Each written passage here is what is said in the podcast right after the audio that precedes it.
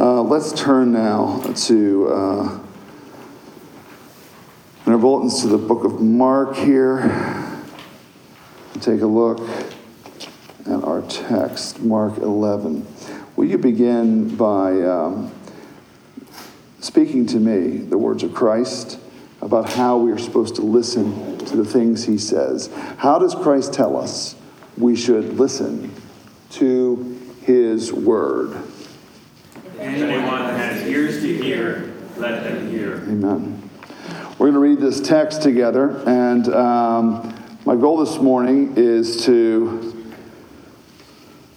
bring out the issues of authority, the question, uh, the problem, legitimacy question who has authority? Um, Christ has been for quite a while in the book, in the narrative of Mark, on a collision course with the religious authorities. It seems only it's inevitable, it seems. Uh, Christ and his authority is constantly too being tested. He has authority over wind and waves. And he has authority over the demonic. He has authority over people's bodies. There's this cosmic authority over molecular activity and, and the atomic level of your body. I mean, uh, wind and waves obey him. Death in little children is shed off like, a, like an old coat. Uh, life, the leprous are released. Demons scowl at his name. He is commander of the wind and the storm. He is the commander over the over demonic forces and spiritual forces in the world. He is the commander of our bodies. he is the thesis that Mark began with. He is this is the gospel of Jesus Christ, the Son of God. And, uh, and Mark is advancing his proposition. Some of you will find it untenable or unsupportable or unreasonable or unscientific. But this, I want you to understand what Mark says. And Mark is advancing a program of proving that Jesus Christ is the Son of God. That is the language. That is the language used in the beginning of Mark. And so when we come to Son language here, where Christ describes and starts talking about the Son who's rejected, he knows he is talking about himself. And Mark means you to see that. We're advancing this idea of the authority of God. He's been on a collision course, though, with the religious leaders the whole time. And now things are beginning to heighten. Things beginning to, the, the, pitch of resistance and difficulty begins to increase. And they start testing him. They start coming after him with a, with a vengeance. They start in on him because, as we've just saw, he triumphantly entered Jerusalem with acclamation and with support and praise. Okay, it's a big deal. And then he cleared out the temple. With a whip made of his own hands in anger, he started talking about this marvelous temple as if it was his own house, like it was his own living room, like it was his own home. And he scourges and he, and he winds up setting a fairly well upsetting a fairly well established way for the religious leaders to make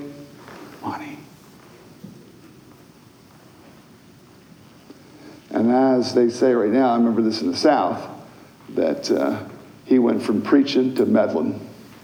You heard that expression? That preacher has gone from preaching to meddling which means putting his fingers in your affairs. And of course, uh, once the spigot, once the source of income for the religious elite and leaders was being threatened, what do they do? They come to, they come to figure out how Christ claims to have this much authority. It's, it's almost kind of ironic, a little bit kind of mysterious. They have not had they bothered to investigate? Winds and waves obey him. They could have interviewed people whose very daughters and sons were raised from dead, from death. Lepers, uh, the blind. It's been done, done in, it wasn't done in a corner. It's been done everywhere.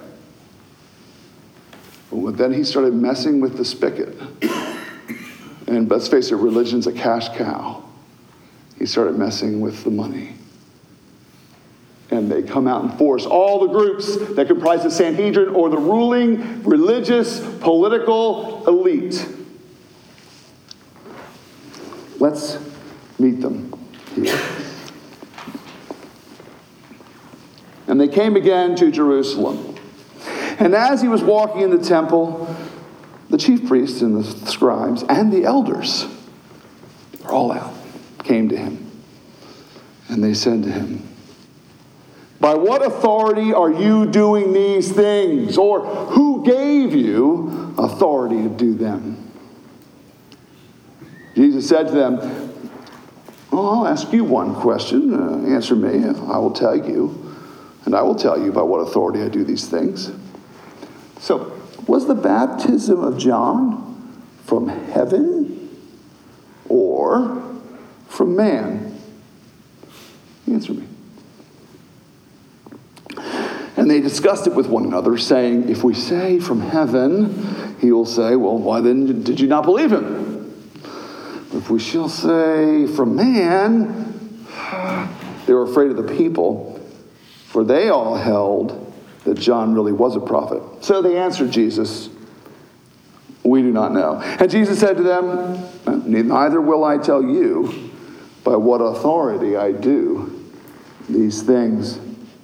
And he began to speak to them in parables. A man planted a vineyard and put a fence around it, dug a pit for the vine press, wine press, and built a tower and leased it to the tenants and went into another country.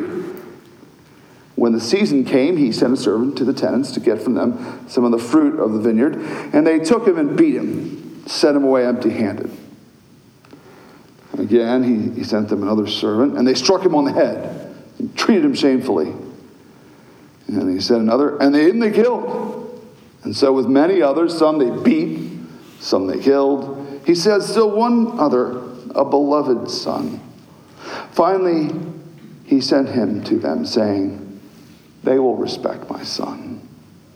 But these tenants said to one another, This is the heir. Come, let us kill him, and the inheritance will be ours.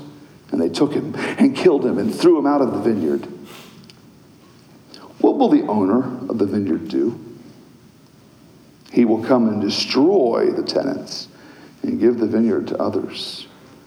Have you not read this scripture? The stone that the builders rejected has become the cornerstone. This was the Lord's doing, and it is marvelous in our eyes.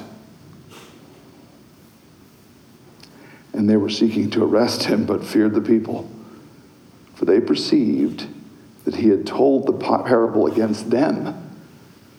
So they left him and went away. Let's pray. I earnestly seek from you, Father, authority to teach and preach these things. Uh, I seek it from you, uh, uh, power that comes only from the Holy Spirit. If you are, if this claim, this supernatural claim, uh, is that, that Jesus is your son, the son of, your son is the Son of God, then um, it only makes sense that we will, we will need spiritual help, supernatural help to, to see it, perceive it, understand it, and respond to it. And so we, we admit that. I admit it first as the preacher, as the speaker, as the one who stands, stands in front. But we all have the same need, the same depth of need. We need you. And we pray this in Jesus' name. Amen. So uh, I am making the, the claim here that. Uh, uh, I'm, I'm, kind of working what Mark's doing here with the thesis. Um, so I'm toying with how to play with this. Um, I particularly wasn't particularly interested in teaching on this this morning. I was complaining to Deepak about it. I was like, I was like, yeah, I don't know, Christ's authority. But something changed between uh, then and now, and sometimes I need that. Uh, uh, sometimes I need God to, in a sense, speak something new to me, uh, something new in the fresh to, to, for, my, for me to get it, because I'm just like these religious leaders. And in so many ways, I'm looking, well, well, what will please people? What's going to make people think you're a good preacher? Things like, you know, like it's, it's amazing to me how this story begins to indict me as playing the religious game. Like so quickly. So quickly even as my heart's kind of unearthed and I can see this and, and, and I'm trying to think, what's the point? Where are we going with this? It just, it became more, it became more, it, the, richness of it just hit me. And, and it, what really hit me was how legitimate, how legitimate a, a question this is. And so uh, the question is legitimacy. How can you trust Christ's authority? Who gave you this authority? Where do you come from? What are you doing? Now, I'm maintaining that they have not, they've been ignoring all the other evidence, etc. We're going to see something that happens right here, right here in their hearts. But it's really clever the way that the text is constructed. Um, take a look here. It begins with the, the, the test they, they ask him by what authority, and Christ does. Christ honors their question by the counter question. And this is a rabbinic tradition. You ask me a question, I ask you another question. And together, we can, it's very Socratic. We can explore and we'll come to truth uh, in a deep way together, back and forth. But uh, he's, they're asking, by what authority do you do this? And then Christ points to John the Baptist. Now, that's very clever. Who announced that Jesus was coming? John the Baptist. That's his role. You may not know who he was, but he is this herald who comes and announces. And they loved to hear him. They went out to hear him in mass. He was a great preacher, and people loved to hear him. And they and the people, he was a darling of the people. So, um, so Christ says, okay, what do you do with him? Now, that was my herald, pointing back to him. And what Christ does, in a sense, you ask me how I have authority. What's he? What's the counter test? What's the counter test? Um, it's beautiful. It's prove you have authority. It's like prove it. Well, all right, okay. You want you want to know, but well, then prove to me. Exercise your authority then and your insight as leaders. And what do these leaders do? And he tells us what their interior reasoning is. Are they bound to either conscience or truth? Are they bound to conscience in their hearts or to any truth of the matter to establish the veracity of the claims or accuracy or do the background checks? No. What do they do? And this is what I was poking fun of myself about a second ago. What do they do? They become immediate pragmatists. What's going to work? What's going to work? If we say it was John, if we say it's for John, we're embarrassed. If it's from God, God's John's authority. And if we say it wasn't, then we're not popular. What's the nature, what's the foundation of their authority? What's the foundation of their authority there? Minute, huh? Yeah, people's manipulation. Manipulation, manipulation, and power.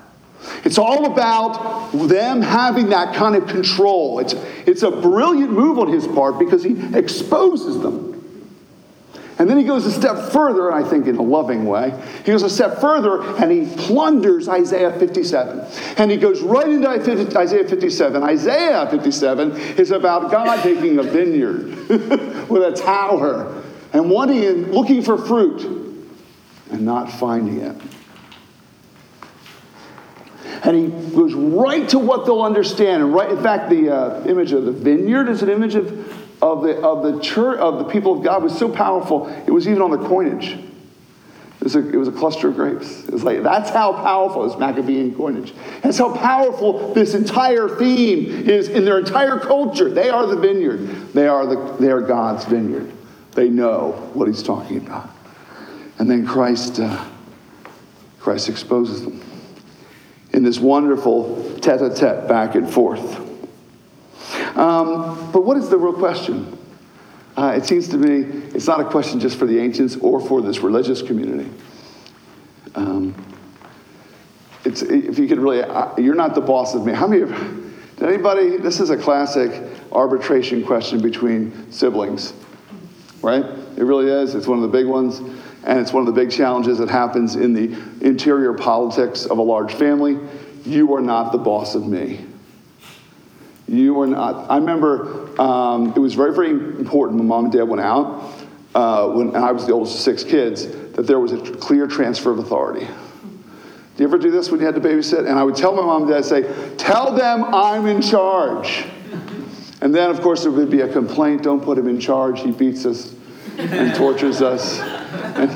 Well, if you, if you ask them, it's worse than that. So uh, they all have stories about that. But But there was this clear, it was interesting, we're constantly trying to org chart everything as kids, trying to figure out well, who has authority and who do you go to to get things done. And it's exactly what they do with Jesus. Right, where's your org chart? How do you get in here? How did you get into our org chart, to, in our structure, to tell us what to do in our temple? This is our turf. Who are you? You're not the boss of me. Or here's another one where this is a very popular attitude in our culture. This is where I think this really starts hitting cash bottom, cash, cash money for us because we really do have a problem with authority. Uh, you're not the boss of me. Who died and left you in charge? Is anybody? Is anybody else? These are some common expressions. Who died and made you boss? Who died to make you boss? You're not the boss of me, or you don't get to tell me what to do. And. Um, I want you to hear something here. It's one of really kind of wonderful, in a sense, why this is such an important text for us. when Jesus comes with this regal authority as the Son of God, um, it's, it's all out there. Christ doesn't have an appeal to authority. Christ is authority. he doesn't have an authority standard. He is authority. He commands the whirlwind. He says, you chill. Death and demons. There's almost a kind of comedy in the story. A little comedy. Hey, who are you? Who do you think you are? What are we supposed to know, in a sense, as readers now who know Jesus and know the whole story? What are we supposed to know? We know the real story, right? We know. What have they done? In the beginning was the Word, and the Word was with God, and the Word was God. And in the beginning, nothing that has been made, or nothing that has been made, was made without Him, right? He is, he is the pure agency of creation. Hebrews 1, he upholds the world by, by his power of his will. And there's almost a certain kind of comic irreverence, which he is terribly respectful of, isn't he? He's, he's willing to turn around and engage and tell them how they're out of step with the whole history of his unfolding power. He makes a claim that since the beginning, since the beginning of all things, that, that he, he starts using this illustration of the vineyard. So he's, when he says that uh, he's identifying himself as the son, he made a vineyard. Who am I? I'm the creator's son. I'm the one who made. I am the one who sent. I'm the one who owns. I, this is my place. Um, and there's this, there's this terrible like clumsiness that these men have. Even the, his disciples have it, don't they? They're all bumping into each other, never recognizing the grandeur and authority and power and glory of Jesus. I think religious institutions in the church has, is bumping into Jesus like this all the time. I think we do sometimes too. And we think or we imagine that's what the text does is it we have a we have a place where we have, in a sense, wanted at times because of what we didn't get or because how we want authority over our body, we want authority over our own money, we want authority over our own you can't tell me to do with my body or my time or my money what to do. And then uh, and we're and we're, we have the sovereignty where we're kings with our own authority. And um, we just we don't, we don't see, we're just like, we don't see Jesus. But this is what's so telling about this. Um, and our rejection of God and his authority, I'm going to say this morning, is just like theirs. It's a rejection based on us being able, wanting to do what we want to do. It has no conscience and it has no truth.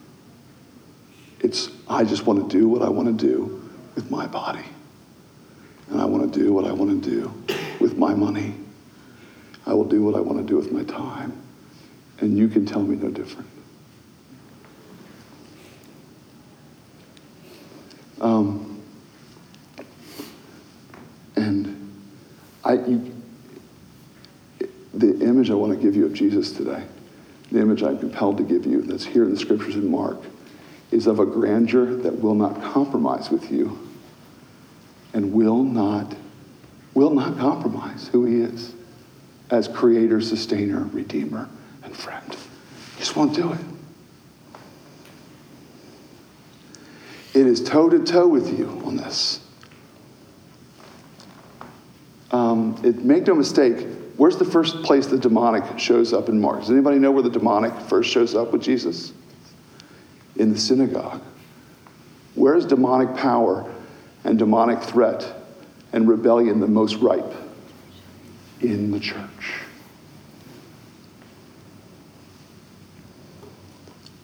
I mean, my community in San Francisco doesn't even know who Christ is, let alone who his kingly authority is. What I, I, I may be dismayed by that at times or brokenhearted, but honestly, this parable isn't against them, and Christ's claims don't really, don't really confront them. You know, that, you know who is out of sync with the authority of Christ? The church.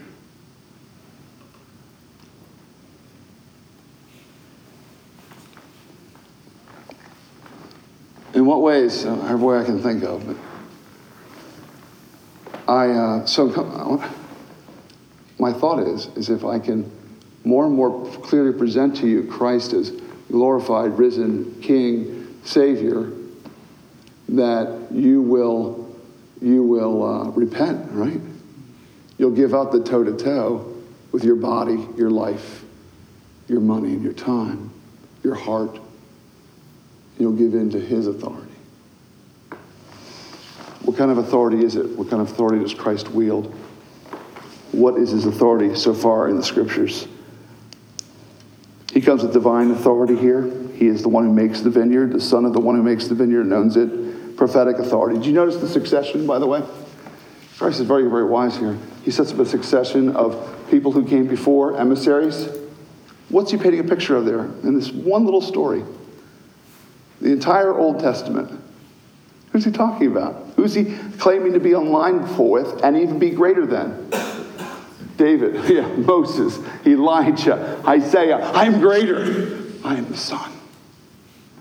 I am the last emissary, in one sense, of the love of the father, the owner of the vineyard. I'm the last one to come. I am greater than all that's come before. And he lines up and he affirms that his continuity, his advancement of the program of redemption, the ongoing work of God in history, and even the revelation of the scripture itself. He's saying, That's who I am. He's making this wonderful claim toe to toe with them. So, my goal today, in, in, some sense, is to somehow present to you Christ, his risen, glorified authority, so that you will bow down and worship. So, that image of his power will become what you trust and what you will surrender to. How does he exercise his authority? As, uh, does anybody remember the first time Christ's authority is challenged in, in Mark? What it's about? Son, your sins are forgiven. Son, your sins are forgiven. By what authority? First thing we say, well, what, what authority did you? So I've wanted to go toe to toe with you. Go toe to toe with you, uh, McLaren, say, as a one who wants to determine himself. And say Christ's authority challenges. But what's the first place, the surprise challenge that comes? um, you can't save yourself. Christ says, I will save in love. I have authority to declare the forgiveness of sins. I have an authority that's given to me, granted because of my blood on the cross and my status as the Son and in the glory that I've received from, his, from my Father. He is claiming first, what's his first use of authority? To rescue, to rescue those who are being haunted and hunted by the demonic and the physical and physical death and even the torment of guilt. And what's he doing? What's the purpose and place and the work and exercise of his authority? It is the authority of loving forgiveness and transformation for those who trust or is in Him. He is. Isn't that a wonderful twist? It's like, it's like you come to Christ waiting for the whip, waiting for the, waiting for the fight, waiting for it. And he's only really interested in fighting those, though, who will not submit to what? The freedom of his grace and the abundance of his love. That's why the market in the temple is an offense to the cross. The temple is his body. We are his temple is his body now. And we are the place where forgiveness and love reign, not where manipulation and a spigot of cash money for the kingdom. Um, it's like, uh, uh, maybe, maybe, look, we all have different encounters of authority in our lives and the way it kind of hits us. Like for me, um, my, the damage done by my father was, was that authority meant a raised hand. Authority was a hand about to hit you? It was the, it was the use of, of um, violence and anger and punishment. And I, I always kind of look at Jesus that way, or God, I'm, I'm expecting that, right? I'm expecting that as a sinner. Um, how does Christ exercise his authority with sinners? To declare forgiveness. Now, how does he exercise his authority with the self righteous? The, the religion mongers who want to use religion as an advancement for power and manipulation and control. What does he do there? He starts throwing tables. it's gorgeous. For those who want power, he is more powerful than them. and for those who give up their power, he surrenders all, he uses his authority to what? To set you free. to you free. Free from the law of sin and death and judgment. And it's just glorious to watch this Savior work. What does this mean now? I was thinking about how this question of authority, the first place is I come from toe to toe is to call you to submit your heart and life first to the grace of Jesus Christ. and to stop the manipulative games of authority to figure out how you can get what you want or how you can please people. And you're all under authority of some sort. And if you look, if you tell me what controls how you, what you do with your body and what you do with your time and what you do with your money, I'll tell you what authority you're under. Some of us live under the authority of other people's opinions, right? So, what do we do with our body? What do we do with our money? What do we do with our time? What other people will think well of us about? We're just like this. We're just like this, those religious men. We're just like them. What's another thing we do? Uh, pleasure. Pleasure is one of the strong ones, right? Whatever maximizes my experience of pleasure. Pure hedonism. Just look at your checkbook, look at your schedule, look at what you want to do with your body, what it's all told right there. Maybe your law is yourself and your authority is yourself or others or your own joy. There's a lot of masters to serve, but you've got to serve somebody. There's a lot of masters serve, uh, to serve. You're going to have to serve somebody. Who is it? It may be the devil or it may be the Lord. But you're going to have to serve somebody. I hope somebody in the room got that reference. Anyway, um, Bob Dylan. Uh,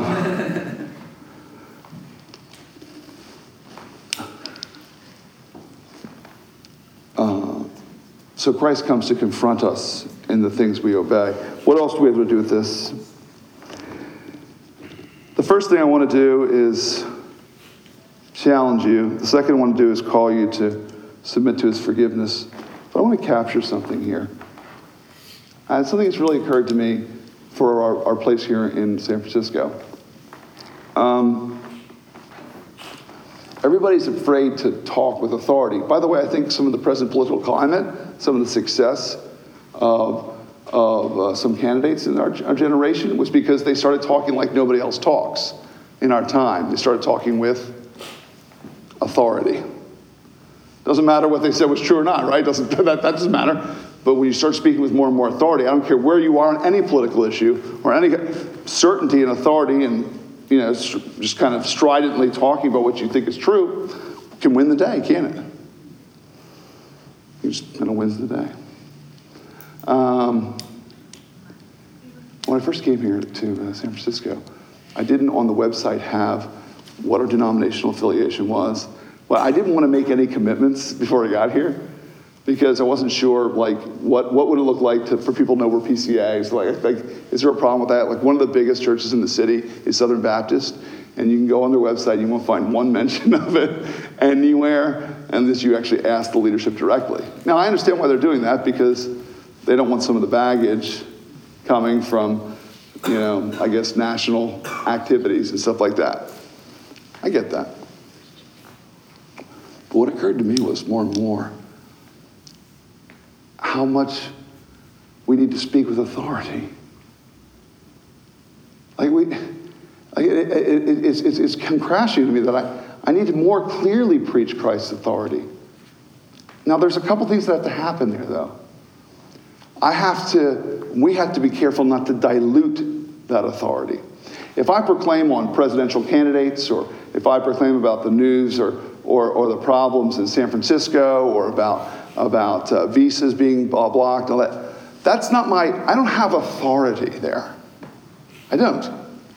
I, have a I don't have authority. And if I speak about things that Christ doesn't speak about, I don't have a right to talk about them with authority. I give my opinion. It's just as valuable as shall's, and that's not worth much.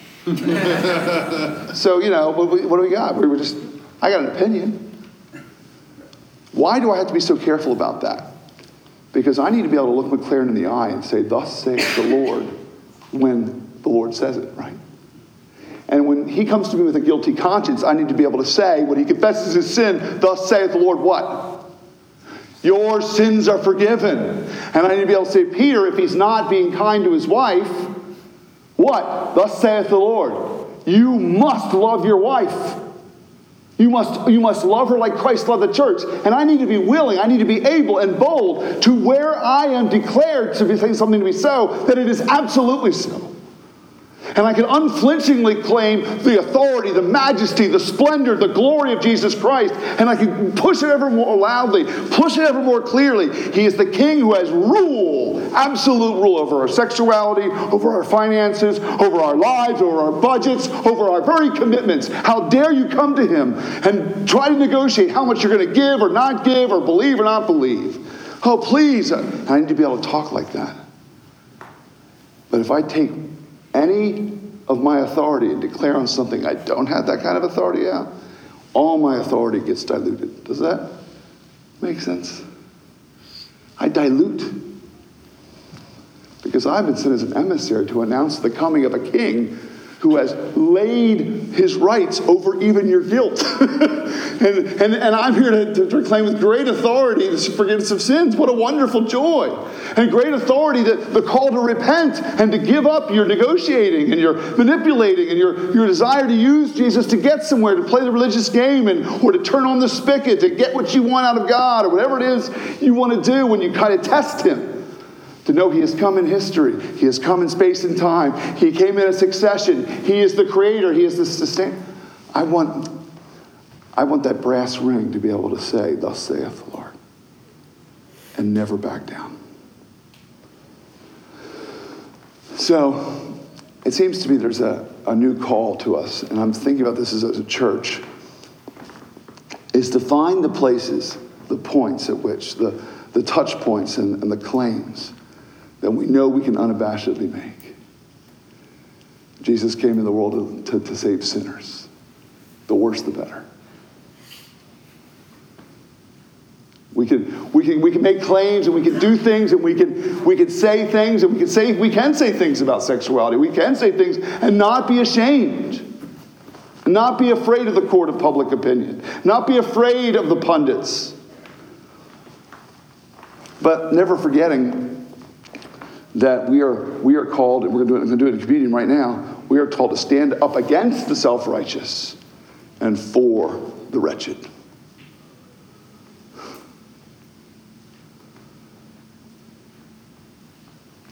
Not for the advancement of our rights.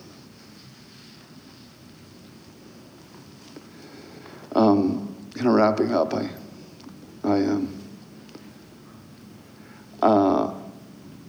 there's always this, this moment in the Gospels that I think is absurd. I call it the absurd moment. The absurd moment.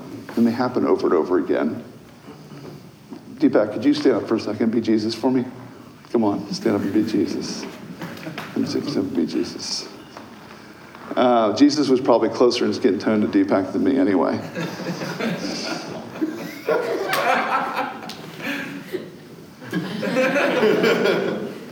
So, like, this is what it was like. This is Peter and Jesus and was talking and stuff like that. And, uh, and I'm panicked and I'm asking who's going to, who, what's going to happen if we ran, out of, we ran out of bread again.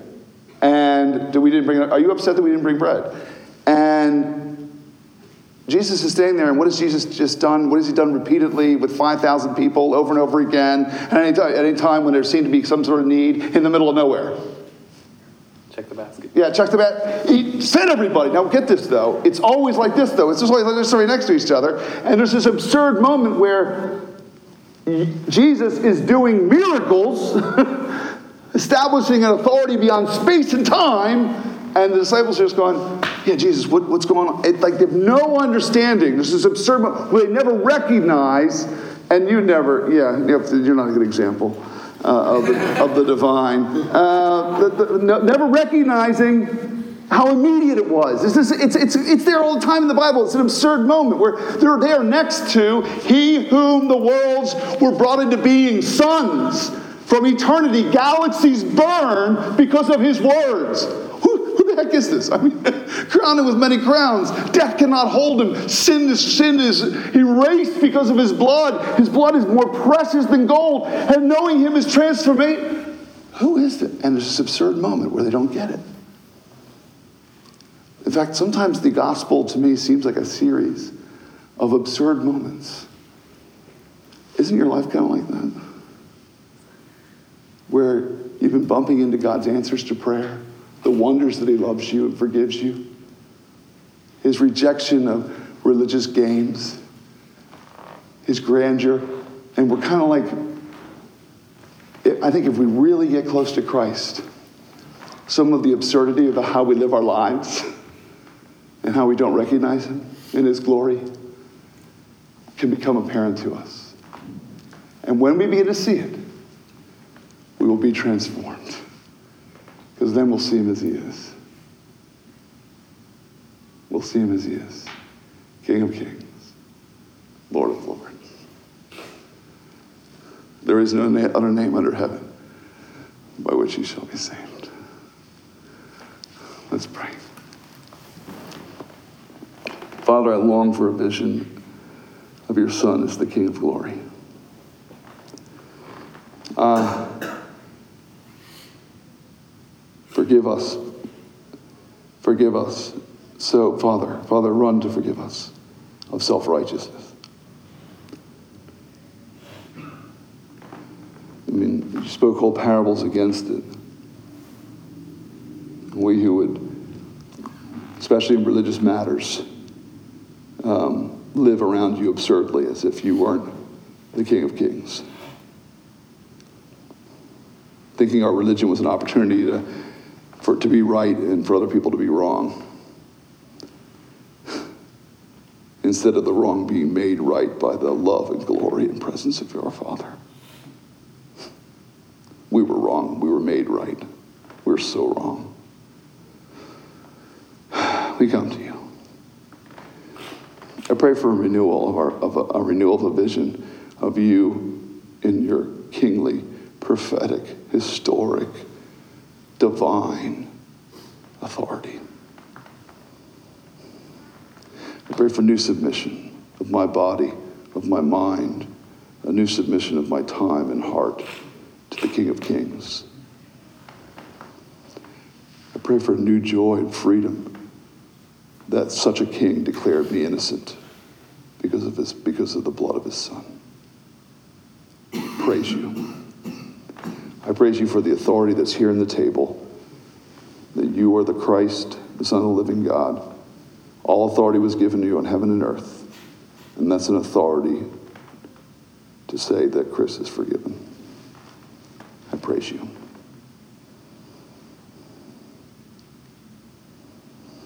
I praise you. Give us new clarity about how to declare your authority clearly, not with shame or embarrassment or with a sense of reluctance, but because you're a king.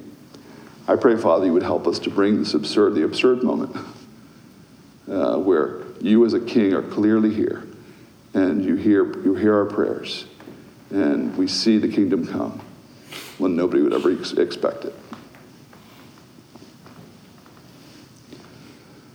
I praise you for your for your for the Bible and for Jesus, Father. In Jesus' name I come. Amen. On the night, oh, I never used the blackboard. I had all these plans. Um, on the night he was betrayed, our Lord Jesus Christ took bread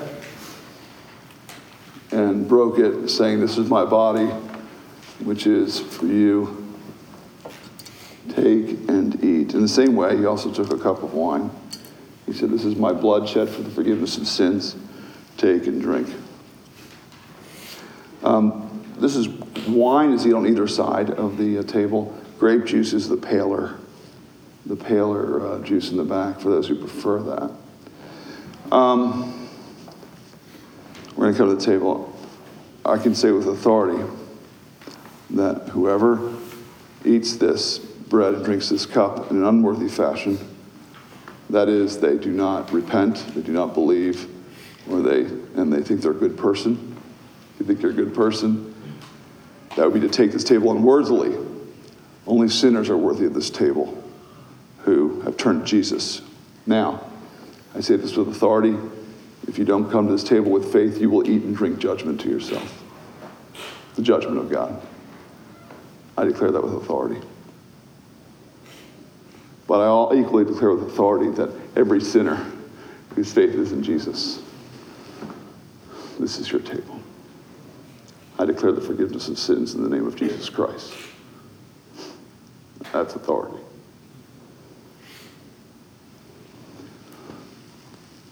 I put up a fence, exercise that authority one, one more clearly, one more time clearly. If you think you're a good person, you are forbidden to come to the table. It's not your table.